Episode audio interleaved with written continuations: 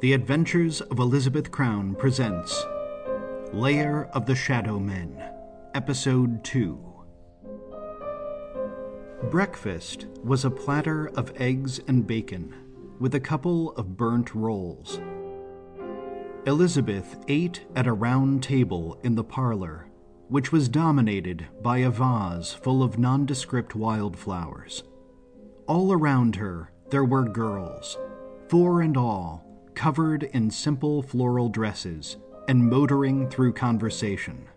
Mama, Mama. I can't button this button, Mama. Can you help me? Don't step on my toes, Caroline. Mama, may I have a Granny your Smith? feet, Teresa. You eat one more apple and Mama, you'll turn Caroline into one. stepped on my foot. Mama, the Did morning not. paper just got rained on. No, it didn't. Look, it's all wet. Just look at the edges. You can still read it. You can still read Mama, it. she dirtied my shoe. Look at it.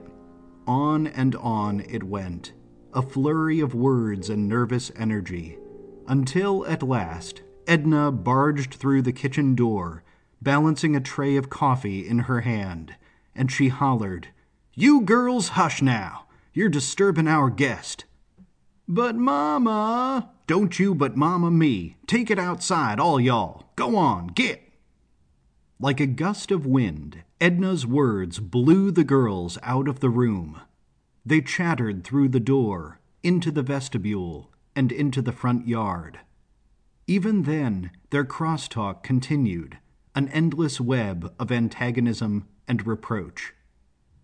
Busy house you have, said Elizabeth, smiling into the stream of coffee that poured into her cup. Those girls, muttered Edna. If they ever stop their yapping, I'm calling the coroner. They even talk in their sleep. Must be nice, said Elizabeth carefully, to have one who can't. Edna poured coffee, but the trickle slowed. She looked distracted by this comment. Then she nodded with recognition. Oh, she said. You mean Tiffany. Well, she ain't exactly mine. Elizabeth raised a brow. No? Life works in strange ways, don't it, though? said Edna. She set down the coffee pot, and then, to Elizabeth's surprise, seated herself across the table. She yanked a cigarette out of her dress pocket and quickly lit it. My husband, God rest his soul, had a cousin. Lived up Connecticut way. How my good for nothing beau ever had well to do relatives, I'll never know. But there they were. Were? Edna waved her cigarette in the air, tracing a Z of smoke. It's a very sad story, not exactly small talk. Good, Elizabeth replied. I'm not exactly a small talk kind of girl. Edna's eyes twinkled. Well, I never met him, she resumed. The Duffs wouldn't be caught dead with the likes of me. But sure as shootin', they had real money. And they had themselves a daughter. She shook her head. Poor thing. Invalid from birth. Couldn't hear a foghorn if her head was stuck in it. They tried, Lord knows. Sent her to all the fancy schools, all the best doctors, but they weren't too smart about it, if you ask me. How so? Well, Edna glanced around the room. They thought they were doing the right thing. I believe that. But rich folk, you know how they are, always making things more complicated than they need to be. They could have sent her to a school that taught her to talk. I've heard of 'em. I mean, she'd talk funny, but at least she could. She already knows what you're saying just by looking at you. So why not make her talk too? Wouldn't that be better? Elizabeth turned her head sideways. Better than. Well, they taught her that hand talking. With this, Edna flapped her hands in the air.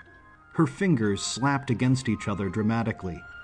Now, what good does that do? Who talks with their hands, except for babies and simpletons?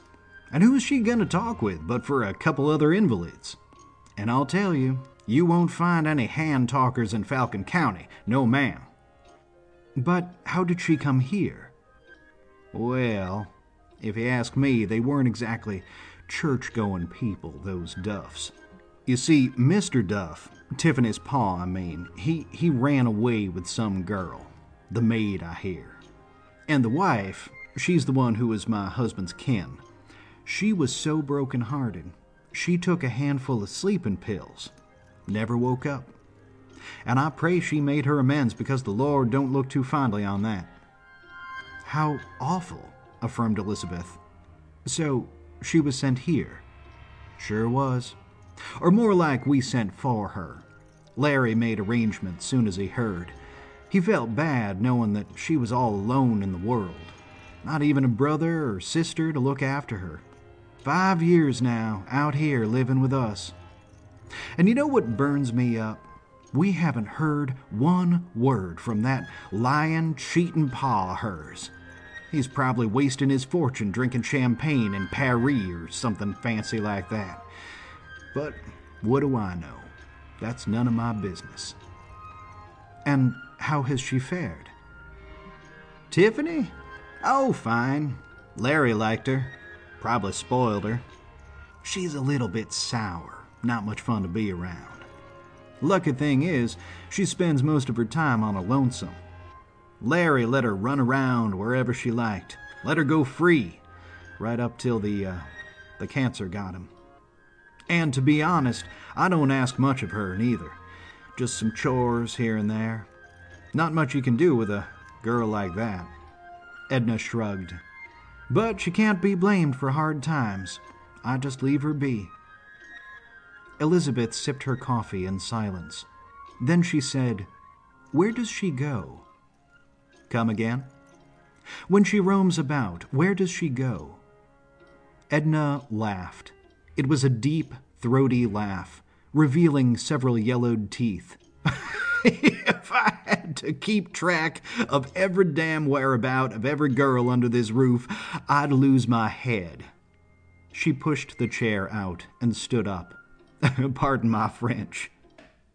Elizabeth smiled, then plucked a roll from the table.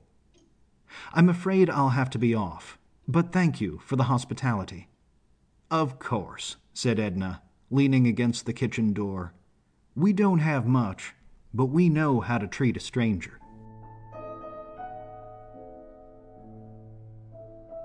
Barnaby Pope stood by his plane, one leg crossed over the other, a jug in his hand.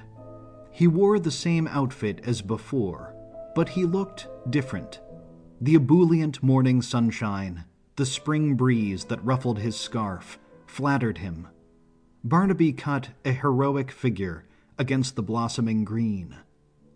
Next to him stood a boy, a gawky adolescent, wearing overalls and a flat gray cap. His hands were stuffed deeply in his pockets, and his bare feet were stained from walking.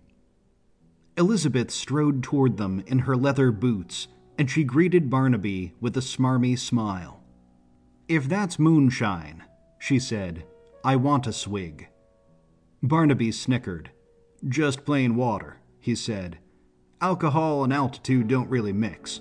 Ain't that right, Hawkeye? The adolescent lowered his head in stoic agreement. As if to prove his theory, Barnaby raised the jug to his lips and drank heartily. Then he pointed to the plane. Ever ride in one of these? Elizabeth looked away. The short answer is no. Well, I can't reckon what a long answer would be. The long answer, said Elizabeth, sucking through her teeth, is that I've ridden two dirigibles, a herd of horses, and any boat that floats, but never an aeroplane. Huh.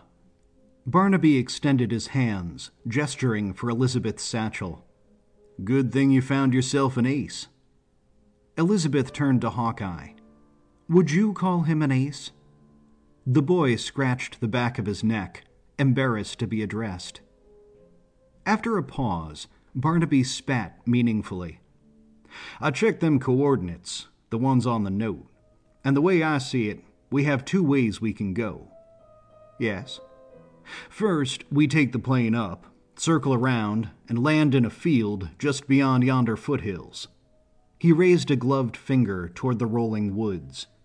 That'll set you back about $10 for fuel and time. I've seen that field. One of them companies bought it, but it's still empty. Never landed there myself, but plenty of runway, give or take some bumps. What's the other way? Walk about three hours through the woods. Might be some jagger bushes, but nothing to be afeared of. Ain't even mosquito season yet. And that'll cost you five for the time and the, uh, expertise. Elizabeth squinted at the rising sun. She let the satchel slide into her hand. I've been meaning to take a flight, she said. For better or worse, seems about time. Barnaby beamed. Wait till you see what you've been missing. Barnaby helped Elizabeth climb into the passenger seat. She had seen biplanes in pictures and films, and she'd spotted them in the skies above Pittsburgh, but never up close. She'd always been flummoxed by the idea of a pilot sitting in the rear. She sat low, self conscious, as the big man lowered himself into the cockpit behind her. You should probably take that off, he said. Elizabeth swiveled, trying to discern his meaning. Your hat, he said, unless you're fixin' to buy a new one. There's some headgear under the seat. Elizabeth removed her cloche, letting her bobbed hair fall free. Cool air seeped through her scalp, and she briefly wondered what the back of her head looked like. Then she rooted around her feet for a cowl and pair of goggles, which she quickly strapped to her head. Elizabeth felt confined inside the leather covering and glass lenses, but she knew the feeling would subside. Hawkeye sprang into motion, heading to the front of the plane. For the first time, Elizabeth heard his gritty little voice. Mixture rich, throttle closed, brake set, switch off. Barnaby called back. Mixture rich, throttle closed, brake set, switch off. Contact! cried Hawkeye. Contact! Barnaby echoed. Hawkeye grabbed the propeller with both hands. He reared, then pushed the blade downward. It whirled to life until the propeller became a circular mirage. The young man bent over, arms at his sides, and scampered off. The path was clear. Elizabeth's stomach sank. She watched the scenery roll past, slow and patient, as the plane wheeled into position. The hum of the engine overpowered her, but she somehow heard Barnaby's shout. She twisted, trying to see the pilot. His goggled eyes were wide with excitement. He gave her a thumbs up, and then suddenly, the plane accelerated. The engine roared. Never had Elizabeth felt such intimate speed, such concentrated power. She sank against the seat, compressed by the unexpected force. Wind poured over her face. The horizon shifted. The ground dropped out of view. Elizabeth looked sideways, and the field fell away. The dirt road thinned. Scattered cottages shrank to the size of doll houses. A water tower looked no larger than a chess piece. A herd of cows was just a splotch of black and white. A truck eased down a russet highway, patient as a snail. Even the mountains flattened. Entire ridges and cliffs looked no more formidable than the wrinkles of an old blanket. Bald spots opened up in the forest, then a junkyard, then a glistening pond. Elizabeth lost her bearings. Cumulus clouds floated to her right and left. Hills undulated for untold miles, vanishing into a golden haze. The world looked less like a distant landscape, sprawled out a thousand feet below, and more like dioramas, crafted out of felt and clay. She could say nothing. Her meager voice would be blown to oblivion. The minutes stretched. Without her pocket watch, Elizabeth had no idea how much time was passing.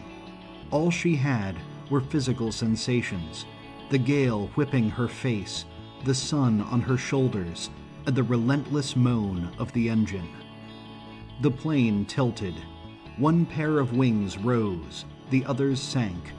The scenery, now off kilter, curved steadily around them, and Elizabeth felt vertigo. The plane turned. Elizabeth's stomach tingled. She could feel the descent, hurtling diagonally toward the earth. The ground swelled beneath them. The meadow looked placid at first, a soft cushion of land. But as it came closer, the surface turned pimply and rough. Flat looking grass suddenly thickened into tufts. Elizabeth sat up, suppressing her panic. The plane swooped low, wheels thumped against topsoil. Everything jostled. Elizabeth felt the resistance of the tail dragger, the gradual inertia. The plane quivered over rocks and potholes, and finally drew to a stop. Elizabeth sat there, paralyzed, as the propeller continued to circle and the engine gargled beneath its hood. Then it stopped. Everything was quiet, except for Barnaby's voice. Well, how'd she treat you? Elizabeth tried to turn her head, and she touched the rim of her cockpit with trembling fingers. But she couldn't find a single word to say. Barnaby bellowed with laughter. He ripped himself out of the seat and landed in the grass. I'll take your silence as a compliment, he declared, "'cause I have a feeling that Elizabeth Crown ain't used to being speechless. Barnaby helped her out of the plane. She was shaken, euphoric. Barnaby cinched her waist and easily lowered her to the ground. Elizabeth dug out her field canteen, drank thirstily, and sputtered, I. I see the appeal. Barnaby laughed again. He pulled his own rucksack out of the plane and slung it over his shoulders. He adjusted the straps, retied his bootlaces, and stretched his forearms, a manly display of preparation.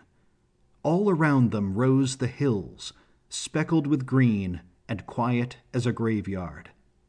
Get a good look, said Barnaby. Won't be here much longer. Elizabeth knitted her brows. What do you mean? All this land's been bought up. This time next year, it'll be full of holes. Coal mines, you mean? That's right. There's lots of coal out there, and it'll be worth a pretty penny. Even now, after a lifetime in Pittsburgh, where the skies were always blackened and the rivers stank like turpentine, Elizabeth could not imagine the violation of such pristine forests. She tried to picture roads cut through the trees, stumps and trunks decaying in the sun, the dark mines burrowing into denuded hillsides. But her imagination failed her. Couldn't they find some place less scenic? Barnaby scoffed. they did. But there's unions now. You've heard of Matewan, haven't you? Elizabeth felt a lump in her throat. Yes, of course she'd heard of Matewan, that remote little town where company thugs had gotten into a shootout with coal miners. The papers had called it a massacre.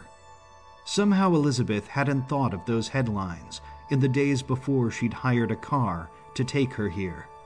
Until this moment, the wilderness had beguiled her with its beauty. She'd forgotten about the ugly reports of murder kidnapping, sabotage, torture. Soon, this same land would serve the needs of millionaires.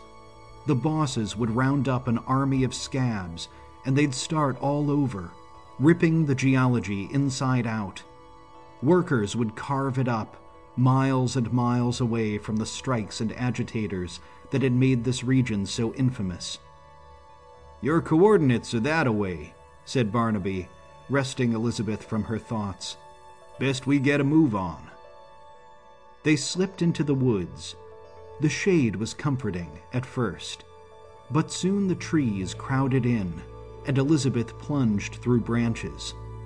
Thorns tugged at her skirt, and nettles raked her arms. They zigzagged up the hill, improvising switchbacks, until the ledge became too steep. Elizabeth groped saplings to haul herself upward.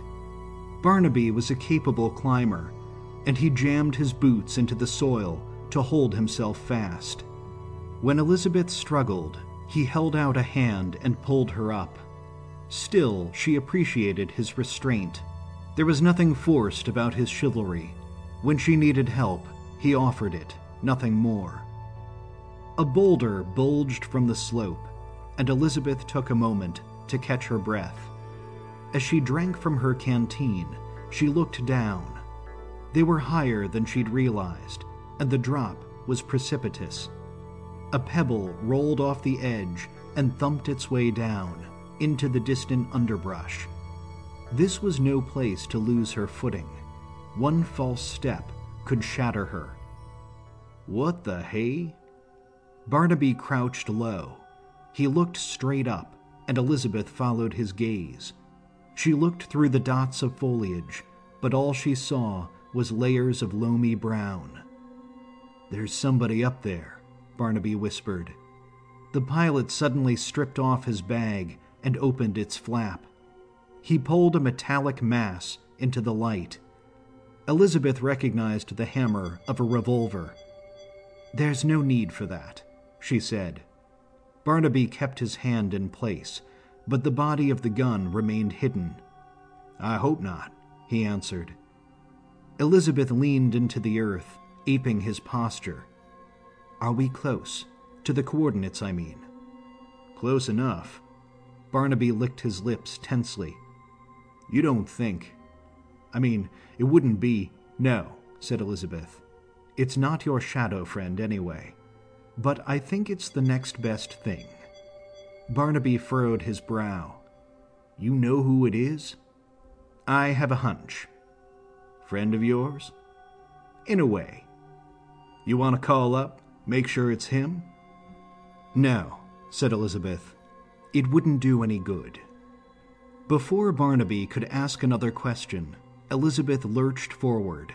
She ascended, sliding through globs of mud, yanking at exposed roots. And then she saw it a figure dressed in faded gray, skinny and slouching, hair matted around her face, a simple farmer's frock, pinprick eyes, a terse mouth. Tiffany Duff. Elizabeth raised a hand, a gentle wave. The girl stared back, expressionless. She looked like a mannequin, motionless, except for the rustle of her dark hair. Elizabeth waited, hoping the girl would beckon her, smile with recognition, signal that all was well, this was the meeting place. Instead, Tiffany leaned over. She picked something up from the ground, something flat, the size of a roof shingle.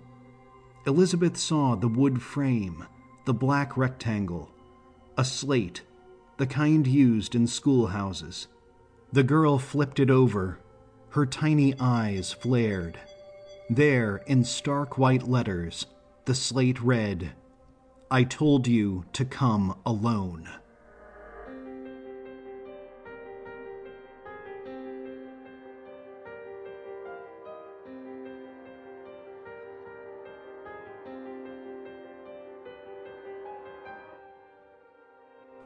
You've been listening to Lair of the Shadow Men, Episode 2. The Adventures of Elizabeth Crown are written and performed by Robert Eisenberg.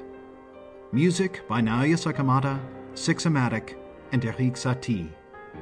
For more information about the exciting world of uncanology, visit elizabethcrown.net.